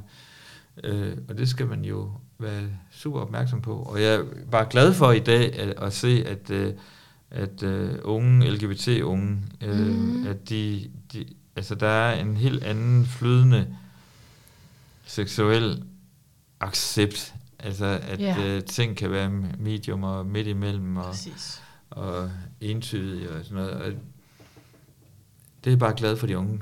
Det er godt, at vi er Ja. nået dertil. Ja, ikke også? Jo, det er super godt. Ja. Altså, der er jo nogen, der vil sige, især inden for dele af den evolutionære astrologi, at med... Nej, hvad du vil sige noget? Nej. Nej, okay. Med så meget krebs, og især ved det karmiske punkt, at du kan have haft inkarnationer som det andet køn. Jamen, ja, det kan da godt være. Mm. Og derfor at din krop altså, bærer minder om det, simpelthen. Ja, Vil tanken være. ja. Ja. Altså, igen så kan man sige, jamen, der, der er jo ikke, der, selvfølgelig har vi et fysisk køn, ikke? Altså, vi er jo født, de fleste af os, der er også nogen, der ikke er, men øh, de fleste af os er jo, at vi er født i enten en, en, en mands krop eller en kvindes krop, ikke? Men, men derfor kan man jo godt have en, en anden social og seksuel mm. identitet, ikke? Mm, absolut. Øh, så derfor øh, så tror jeg, at køn er, ja, er et flydende, kan mm. være et Mm. flydende begreb. Mm. Det betyder ikke, at der ikke er nogen, som er fuldstændig entydigt det Nej, ene eller det andet, men, nej. men, øh, men der- øh, der, jeg tror, der er variationer. Ja, absolut. Men jeg tror altså også, når jeg tænker over, hvad det er, der sådan kalder på mig i din energi, så er ja. Ja. det den her følsomhed om, ja, en, altså plads til en kvindelighed, som ikke bare fordi du er kvinde, Nej, nej, nødvendigvis altså giver plads til. Ja, Feminitet, feminitet, ja, ja, ikke? Ja. At det er den, der får lov til at, at være der. Og så oveni, at du så har mange spændende projekter, og jeg kan huske det der med, hvor der var sådan laboratorier, man kunne komme til. Ja, ja. Jeg turde ikke, men min rigtigt? veninde gjorde det. Ja, Er jeg det overvejede det. Ja, ja, ja. Politisk laboratorium. Politisk laboratorier, man kunne, Ja. finde ud af, hvad det, politikken skulle handle om. Ja, sådan lige forstod det. jeg det, ikke? Ja, lige nok det. Det var rimelig cool. Ja. Hvorfor turde du ikke? Ja, det ved, jamen, jeg tror også, jeg var engageret i alt muligt andet. Ja, ja, Kender ja, du det? ja. Ja, ja, Jeg ja, var sådan, ja. stop dig selv, Manna, og så var det sådan lige ud over min grænse. Jeg Mhm. var øh, også en del af noget andet politik. Ja, okay. Det er godt. Ja, men jeg har egentlig tænkt, at titlen på det her program skulle være Aldrig, aldrig, aldrig give op. Ja, ja, ja. Never, never, never give up. Så det Ja, kan være, at vi lige skal tale om det, hvor du Ja. fik den sætning henne. ja men øh, de- den øh, stammer fra et øh, særligt møde med en øh, meget, meget klog amerikansk erhvervsmand, øh, der hedder D-Hawk. Man tror, han er indianer. Det er han absolut ikke. Han er så hvid, som man overhovedet kan være. Øh, fra Washington State. Mm. Og D-Hawk øh, er en usædvanligt godt begavet øh, og klog mand. Jeg vil sige, han er vis. Ja, Han, dejligt. er- han, er, han er vis. Øh, men også en meget, meget, meget succesfuld øh, amerikansk erhvervsmand, fordi det var ham, der, der skabte Visacard International. Nå, Øh, så han, øh, han er jo ikke hvem som helst. Øh, så han er med i Hall of Fame, når det handler om amerikanske virksomheder. Ja. Øhm, nå, men han, ham kom jeg, øh, kom jeg til at lære at kende, øh, da jeg boede i San Francisco i 96 og 97 øh, i forbindelse med kærespiloterne. Vi havde sådan et eksternt klasselokale derovre for vores anden studerende. Og han, øh, han, på et tidspunkt så stod kærespiloterne i sådan en økonomisk meget penibel situation. Altså vi havde simpelthen ikke penge til at holde det her, det her eksterne øh, klasselokale kørende over i San Francisco, og vi skulle ud og skaffe penge, og der var en Ja. masse politisk bøvl også samtidig og sådan noget. Ja. Men hvor, hvor han så, så siger til os øh, efter et møde, sådan, never give up. Never, never give up. Never, never, never give up. øhm, og den har jeg selvfølgelig øh, taget til mig, øh, og i det hele taget har jeg taget meget af det, han, han sagde til mig, til mig Mm. og er, er virkelig sådan nogle rigtig, rigtig vigtige guidelines. Øh, og på- mener du det der også selv i dag med aldrig det- altså, give op? Ikke, øh, at sådan er det altid, fordi Okay. okay. der er nemlig også absolut situationer, hvor man skal give slip. Mm-hmm. Øh, Jeg ved ikke, om man, man skal give op, men jeg tror, mere jeg vil formulere det, at man skal give slip. Men kommer det ikke også an på, hvad sagen er? Altså fordi, hvis vi tager situationen med at træde tilbage som kulturminister, Ja, så var der det skulle jeg give slip. Ja, lige på det, men du skulle aldrig, aldrig, aldrig give op på dit parforhold. Nej, nemlig, nemlig, nemlig. Så det, det, det er jo fuldstændig kontekstafhængigt. Ja, Men, øh, men det var nogle rigtig, rigtig gode ord at give mig ja, på det pågældende tidspunkt, fordi Ja. ja. at, øh, der kunne jeg godt have givet op og sagt, Ja. nej, vi skal måske rykke det hele tilbage til Danmark, og, ja. øh, hvor han sagde, nej, prøv at der er en vej. Så det er måske det, hvad du tror på. Altså det er det, man aldrig ja, skal give op ja, på. Ja, man skal ikke give op på sine værdier. Værdierne. Mm. Ja. Den skal man ikke give op. Nej. Og sin integritet skal man ikke give op. Mm-hmm. Man skal passe på, at man ikke sælger ud. Mm. Og det kan man meget let gøre. Øh, kom til, specielt i min branche. Ja, Ja, men så har det vel konsekvenser. ja det, det tror jeg Så- på et dybere niveau. Ja. Øh, altså, altså en anden, nogle, nogle, nogle andre kloge mennesker, som Mm. jeg øh, også har lært at kende i løbet af mit liv. Øh, en fyr, der hedder Per Uno Alm, som er sådan miljømand, altså meget, sådan, meget kendt miljømand i Sverige.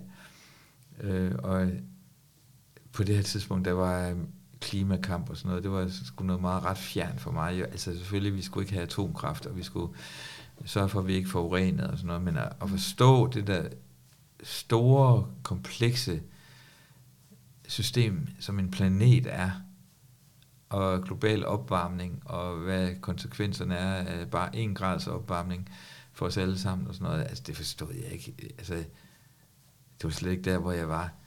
Men så siger han på et tidspunkt, altså, forstå, du bliver nødt til at forstå, Uffe, at, at en pla- planet, jorden er et lukket system, hvor ingenting forsvinder, og alt spredes. Huh. Øh, Ja. Og, og det, sådan gælder naturloven. Men det tror jeg også i forhold til følelser. Ja. At øh, ja. hvis du sender dårlig energi ud, så spredes det, og det forsvinder aldrig. Og nogle gange så sender man jo dårlig energi ud. Ja. Og man laver fejl, og, det, det, og, og, og dumme fejl, og fejl, man kunne have undgået, hvis man havde tænkt sig om. Men energi kan transformeres, ikke? Jo, det forsvinder ikke, men det kan transformeres. Det, det kan det, og det bliver noget andet. Men, hvis man øh, arbejder med det ja, og ser på det. Fuldstændig. Ja. Fuldstændig. Meget fint. Okay, vi er på de sidste toner ja. her. Jeg har ja. tjek på tiden, så ja. vi kan være helt roligt. Ja. Øhm, men altså ja, jeg havde lige det her med, at øh, det, kan du huske der, hvor jeg sagde, jeg ved godt, hvor det er henne i horoskopet. Ja. jeg er ikke så bange for at lyde arrogant. Nej, det er godt. Oh, det er godt. Men altså, det er generationen, for, der, der har Pluto i løven, som jeg taler om. Øh, og du har den så jo altså på lige ved din descendant, for vi har sagt, du er vandbær ascendant, så er man nødvendigvis løve øh, descendant. Og det kunne godt give mange af de temaer, men det er ekstra forstærkning, der hvor Pluto er, så bliver ja. alting intensiveret. Så man kan sige det sådan, at når man har det her, og det gælder også, hvis man for eksempel har Pluto i femte hus, så er man født ind i en familie, hvor det enten er sådan, at familien, og måske særligt forældrene, får en til at føle, at man er indifferent, og det gør så, at personen med den her signatur får lyst til at forandre sig, øh, eller forandre noget, og vise, det er ikke spild, apropos det du sagde, det er ikke spild af jordens energi, at jeg er her. Øh, eller hvis man ikke har så godt tilværd, så gifter man sig med en, som ja. man tænker, det er helten. Eller den anden type familie, man kan være opvokset i med den her signatur, er meget fokuseret på barnet, fordi det er den anden del af løven. Ikke? At, altså at få en masse personlig opmærksomhed, men på en kontrollerende måde, øh, hvor der er enormt store forventninger om succes på en bestemt måde, så barnet kan gøre familien stolt. Ja. Og når barnet så skuffer forældrenes idé om succes, øh, ja, så vil det være en i søskende rækken typisk, der bliver favoriseret i stedet for, og så er der ikke noget at komme efter der. Øh, så det er sådan et, et kompleks af på en eller anden måde, øh, jeg har lov til, jeg skal have brug for, at, eller jeg har brug for at udtrykke præcis, hvem jeg er. Ja. Altså, det, det er den impuls, øh, ja, som selvfølgelig ja. nogle gange kan føles som om, at Nå, så kan de få mig til hvad som helst, fordi jeg har sådan et behov for at blive set, og det ja. arbejder man så med igennem livet, ikke? Ja. Men, men det er jo egentlig meget ædelt med, altså vil have lov til at være her som den, man er. Ja. Kan du føle Ja, men det kan jeg godt. Og jeg kan også godt føle det der forventningspres fra forældrene. Hvad for en af de to vil du sige, du kom fra? Jamen, jeg tror måske, jeg er en blanding, tror en blanding, jeg. Ja. ja, det tror jeg faktisk. Altså, øh, Altså, altså, det lyder mærkeligt at sige, at øh, jeg er ret altså, øh, tydeligt har kunne mærke, ikke mindst min mors forventning til mig, ikke? Øh, at jeg skulle noget særligt og sådan noget, ikke? Hvilket var mega irriterende nærmest omklamrende irriterende. Mm. Altså, hvor man får lyst til at gå den modsatte vej, i hvert fald, hvis, det, hvis man er mig. Ja. Så går der jo fuldstændig gadedreng i mig. Altså, ja. Jeg skal gøre det stik modsat af, hvad du, ja. hvad du forventer, ikke? Øh, men det skriver jeg faktisk også om i, i nogle af de sidste afsnit i bogen, altså hvordan man jo, i hvert fald når man er ung, så gør man, har man en, en jeg skal ikke generalisere, men jeg kan sige, at jeg havde i hvert fald, at jeg, mine forældre skulle ikke blande sig i noget som helst af det, jeg valgte at, gjorde, øh, at gøre. Og jeg gjorde det på min egen præmisser, bla bla bla bla. Ikke? Altså virkelig øh, manifestere mig selv nærmest i modsætning mm. øh, til mine forældre. Og når man så bliver den alder, jeg er i dag, så kan jeg jo virkelig se, hold nu kæft, mand. Jeg er jo bare gået lige i deres fodspor, ikke? uh, good and bad, ikke? Uh, det gode er jo, at jeg er jo opvokset i en højskolefamilie, ja. øh, sådan en kulturradikal højskolefamilie. Selvfølgelig også med de dramaer, der er i sådan en højskolefamilie, og på det specifikke tidspunkt. Altså min far, han øh, blev alkoholiker ja. øh, i nogle år, øh, og lige da jeg var den der søgende teenager, så jeg havde det rimelig anstrengt i forhold til min far. Øh, men jeg kan jo se, hvad det, de har givet mig, fordi de var jo dybt engageret i højskoleeleverne og i samfund og øh, altså verden og så, så den der opvækst har jo selvfølgelig også placeret mig et, et meget, meget interessant sted øh, som barn og ung, altså hvad verden kan være, Mm-hmm. hvor, hvor rig den kan være, ikke? Mm-hmm. Øh, så når jeg kigger tilbage i dag, så kan jeg, kan jeg jo tydeligt se, at, øh, at, at hvor meget jeg er farvet af og præget af, af, af, min opvækst og den familie og, og den særlige tid, Mm. det var, ikke? Mm. Øh, altså på den måde, jeg var 14 i 68, ikke? Mm. Og når man er 14 år, så tror man jo bare, at det, der foregår lige nu, det er normalen, ikke? Så jeg troede, jamen, Ja, altså kollektiver og hippier og, og ja man, man, har, kvindekamp og strejker. man har og, hørt om, hvordan det er at være teenager, så Ja, ja, ikke? Altså, det, var, det er bare det sådan, det er. sådan her. Ikke? Altså, alt var muligt, ikke? Øh, Mm. øhm, så på den måde er, er jeg jo i, i den grad præget af den tid, jeg er vokset op i, Ja. også, og dem er også præget af den familie, jeg er vokset op Klart. i. Øhm, og jeg, jeg stiller mig selv også lidt det der provokerende spørgsmål. Sig mig, har alt, hvad jeg har gjort, har det været sådan noget, har, har det været så, været så banalt som at, at, at øh, genetablere familiens ære, ikke? Øh, Ja, øhm, og det er øh, meget fint. er det virkelig så banalt, ikke? Mm. Og det er det jo ikke, men der, har, der er også et, et, et ram af huden. Ja, betyder det, at det, har, at det, det som har noget i en? Eller Ja, ja, hvad? det tror, det har tror jeg. Ja, ja, ja, ja. ja. Ja, ja. Forfægt øh, familiens ære Ja. på sådan et meget øh, uformuleret, dybt niveau. Ja, men altså, for jeg tænker, det, er jo, det gode, du så har bragt ud til os andre, er jo, altså, at der er forskellige former for familie. Ja, Ikke? De har selvvalgt familie, lige nøjagtigt. og en måde at være i sammen fællesskaber på, hvor at, at måske der er lige så meget tilhørsforhold som i en familie. Ja. Altså åbenhed ja, og kærlighed. Ja, ja, ja, ja. Nå, øhm, jeg er meget bevidst om din tid, så... Det er godt. Jeg skal ind og forhandle, det er... Ja, altså, men jeg synes lige, du skal trække kort, inden du går. Ja, Vil det ikke være absolut. hyggeligt? Så Jo, jo, det, du jo. gør, det er, at du blander hver bunke hver for sig, og hvis du har et spørgsmål, så kan du stille det ind i dig selv, eller du må meget gerne sige det højt også, egentlig. Ja, ja, ja, jeg blander dem bare lidt, Ja. ikke? Jo. Så det kan være, Ja. Være vigtigt for mig. At, Og hvad er det slags kort? Hvad er det? Jamen, det er simpelthen astrologi, fordi Det- der ja. føler jeg mig mest tryg. Ja, ja. Jeg tager det er jeg stadig under oplæring i. Ja, ja, ja. Spændende, spændende, spændende. Det er spændende, hvad du trækker. Ja, ja. Vi, vi gør og, et og, og, udspørgsmål. og, og, og, hvad øh, skal jeg trække fra hver bunke? Eller, Ja, så ja. vender du bare den Og, øverste og, der. og, og, skal jeg sige spørgsmålet? Ja, jeg inden? meget gerne. Har du spørgsmål? Nej, jamen det, jeg kan hurtigt komme på et. Ja, men så skal du måske blande igen, jo, for de skal jo lige svare på det. Øh, nej, jamen, det tror jeg, jeg. jeg, jeg tror, at de godt vidste, hvad Okay, det var. de vidste. var. Okay, okay, Jeg okay, tror, okay. Okay. Øh, jeg kan godt gøre det en gang mere. Okay, så nu har du spørgsmålet. Ja, Okay, ja, okay. Ja, ja, ja, Skal lige være sikre jo ja. på, at det er det, man ja det er sådan et meget konkret spørgsmål, jeg har. Okay, hvad er det? Ja, men, men, men spørgsmålet er, hvad kommer min øh, selvbiografi til at betyde for mig? For dig? Ja, mm. altså, fordi det, altså, det, jeg har tænkt meget over det. Altså, en ting er at skrive den, Ja. og, og få den produceret, men nu er den jo derude og lever sit eget liv, Ja. øh, og møder forhåbentlig rigtig mange læsere. Ja. Øh, så hvad, hvad kommer det... Altså, så- den kommer så til at gøre et eller andet ved dem selvfølgelig, Ja. ja. altså læseren, men, men, men øh, hvad, hvad kommer der så tilbage? Ja. Altså, hvad kommer det til at betyde for til mig? betyde for dig? Ja, Interessant. Okay, Ja. du vender bare alle sammen på en gang. okay. Øh, De tre øverste, så ser vi på kan dem. du så se, Ja, se dem? vi har Øh, Venus, og vi har andet hus, og vi har Jomfruen. Right. Så... Så... Mm. Ja, altså Venus som det, du elsker og nyder. Er det den her? Ja. Ja. Og så i, i andet hus, som er dine ressourcer.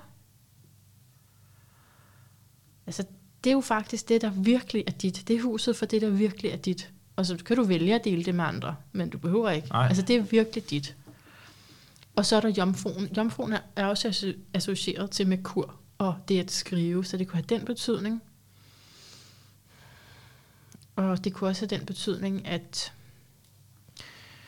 ja, måske du fik blik for nogle flere detaljer, eller at det på en eller anden måde bliver mere involveret i, i, i dit daglige arbejde, det her. Det er det, Ja. det, som de står for. Hvad siger de her kort dig noget, når du bare sådan ser på dem og lige fornemmer så skal jeg vente på Ja, gør det. Øh,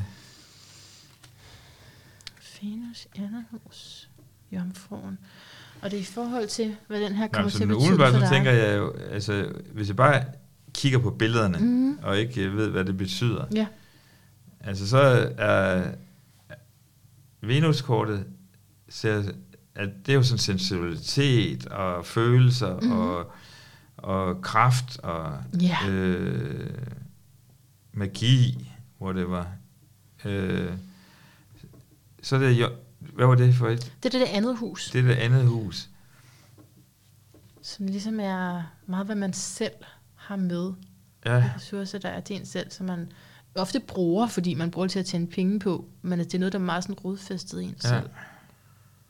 Og det er enorm produktivitet der. ja, ja der der er meget produktivitet i det. ja.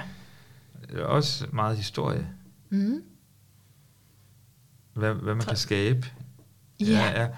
ja. Øh, og så tænker jeg, øh, det der kort med, øh, med jomfruen, det er også sådan, altså det er jo høst, det er et høstbillede, ikke? Det er da rigtigt. Ja, Altså det, altså ja det er du også, høster, hvad, det er hvad, rigtigt. hvad er det, øh, Mhm. hvad kommer der ud af det?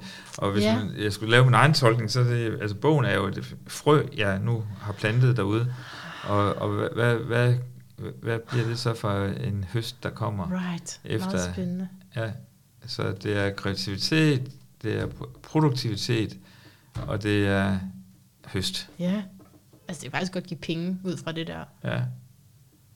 Jeg, Ja, tror, det jeg, kan det. jeg tror ikke, det er det, der har været tanken. Nå, nej, nej, det skrive har ikke været tanken, men, men, Men, men det øh, kunne da være dejligt, hvis, øh, det kunne hvis, faktisk godt øh, være, hvis, ja. øh, hvis den øh, kunne... Og det gav noget, sig- der, ja, noget ja, solidt, tjene- noget fundament. Lige nøjagtigt. Ja. Lige nøjagtigt. Den har allerede givet mig noget fundament, øh, Mm. men på et følelsesmæssigt niveau. Ja, Så det er jo interessant, hvad, det- hvad, hvad der så vokser ud af det. ja. Uffe Elbæk, hvad er din lyd af et bedre liv? Hvad, lyden af et bedre liv, Mm. Øh, Nu skal jeg faktisk ind. Øh, på, der er lige en, en, øh, en, en forklarende note her. Mm. Da jeg skrev bogen, så øh, lyttede jeg til musik fra de perioder, jeg skrev om. Hvilket var jo ret interessant. Ikke? Så, øh, Ah, så fordi at øh, musik det får dig tilbage. Ja, får mig tilbage. Ikke? Øh, øh, musik er også følelser, men det får også mig tilbage til den tid. Ja. Øhm, så Janis Joplin i 1968 eller 69 og sådan noget, ikke? Altså det, og- eller Anisette og Savage Rose, eller i, også i den periode, ikke? Øh, nå, men så, af en eller anden mærkelig grund, så har jeg været inde i nogle radioprogrammer, hvor, hvor musikken også har spillet øh, en vigtig øh, rolle. Og jeg skal så ind i et, øh, et, et program øh, her om en uge, hvor jeg skulle finde tre numre, som beskrev nogle forskellige ting. Ah, og, fint. øh, så øhm, øh, jeg valgte tre numre, øh, forskellige numre, men lyden af, af det gode liv, ikke? Ja, Som er dit spørgsmål. ja. Det er Otis, Otis Reddings uh, Sitting on the Dock of the Bay. Det er det gode liv. Mm. Okay, men det slår vi lige op. Ja, ja, så kan, du, så kan du tage øh, og lægge en lille stribe øh, musik ind. Ja, men det må man ikke. Der er copyright og alt sådan noget kedeligt noget. ja, ja, jeg kan men, linke øh, til det. ja, ja, ja, det kan du nemlig. Kan så linke kan, så kan så folk kan øh, lytte til... det. Det der, det er øh, lyden af et godt liv. Sitting on the Dock of the Bay med Otis Redding. Er det ro? Det er så meget ro, og det er så easy, og det er Ah. totalt laid back, Ja. og life is good. Ej, Life is good. det er skønt. Tusind tak, Uffe. Tak, selv tak. Mm, Selv tak. så dejligt at tale med dig. I lige måde. Hjertet tak, fordi du har lyttet med os til den her. Nogle gange så må jeg vente lang tid på at få mit interview. Så jeg kan godt genkende noget af den der øh, journalistiske ånd eller gejst efter. Jeg, jeg har brug for at tale med det her menneske, men det er ikke som clickbait, fordi så ville jeg skulle gøre det på en helt anden måde, som jeg resister utrolig meget til, mit, til min egen ulempe. Og resister jeg at gå ind i det. Øh, det er simpelthen et personligt, en, ja, en simpelthen følelse. Det er en følelse, ikke? en følelse af, jeg vil snakke med ham her. Øj, hvor har han kaldt på mig længe i, ja, i sin energi, og det han har sendt ud, og jeg er så glad for alt det, hans tilstedeværelse har gjort for os, uanset hvor vi er på det politiske spektrum, for det her er ikke noget politisk program, men som han selv gør opmærksom på, så indgår vi hele tiden i situationer og sammenhængen, hvor der er en form for politik, så det er ikke sådan, at man bare kan sige, at jeg er ikke politisk.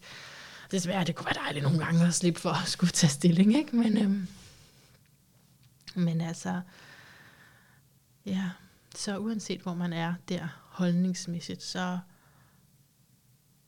så tror jeg, at man kan fornemme den her kærlige energi, og den håber jeg, håber jeg, håber jeg, håber jeg, er muligt at få mere ind i ja, alle former for politik, fordi jeg har godt sagt før, hvis du har hørt interviewet med Ulla Rung Vikke, hvor jeg har sagt det med, at nogle gange synes at de her møder er altså politiske nu, det var så et eksempel med øhm, en bestyrelse, jeg er med i, ikke? at det kan blive tungt og kedeligt og langhåret, og at jeg simpelthen tuner ud og ikke kører efter. Og hvor hun så siger, at det er fordi, man ikke er i kontakt med sine følelser. Så det at få det åndelige mere, det hele menneske med, uanset hvor vi er. Så også i sådan nogle meget business-minded eller konservative miljøer. At, mm, måske det bare ja, kan blive løsnet lidt op, eller... Uh, og der er små ting, der skal til nogle gange. Ikke? Ja, okay, man kan godt have et stribet slips på. Man kan også lade være slips på. Man kan også lade være trøje på. altså, så, ej, men altså bare man tjekker de der normer lidt op, det er i hvert fald noget, som jeg, som, øh, jeg føler, at Uffe har givet nogle rigtig gode bud på, hvordan man kan gøre mere seriøst, end dem jeg lige kunne finde på der. Og øh, som har skabt nogle dønninger i dansk politik. Altså, altså den bevægelse, som stadigvæk er, som man kan gå ind i, selvom at han så forlader politik som enkelt liv. Og det er derfor, det er meget fint, den her bog, Et liv, ikke?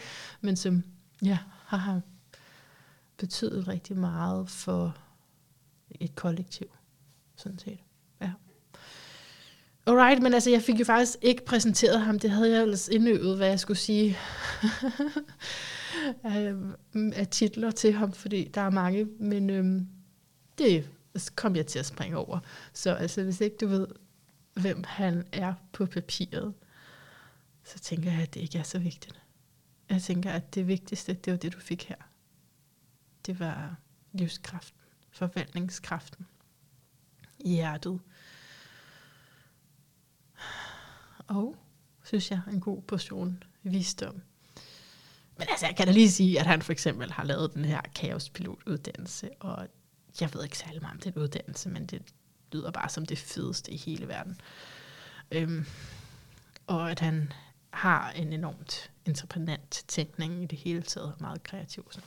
Okay, nu skal du også have fri og have lov til at fylde din øre med noget andet. Så bare tusind tak. Jeg er så glad for, at du er her. Virkelig. Indtil vi høres ved igen. Gentænk alt. Måske især, hvad det er, du aldrig, aldrig, aldrig må give op på.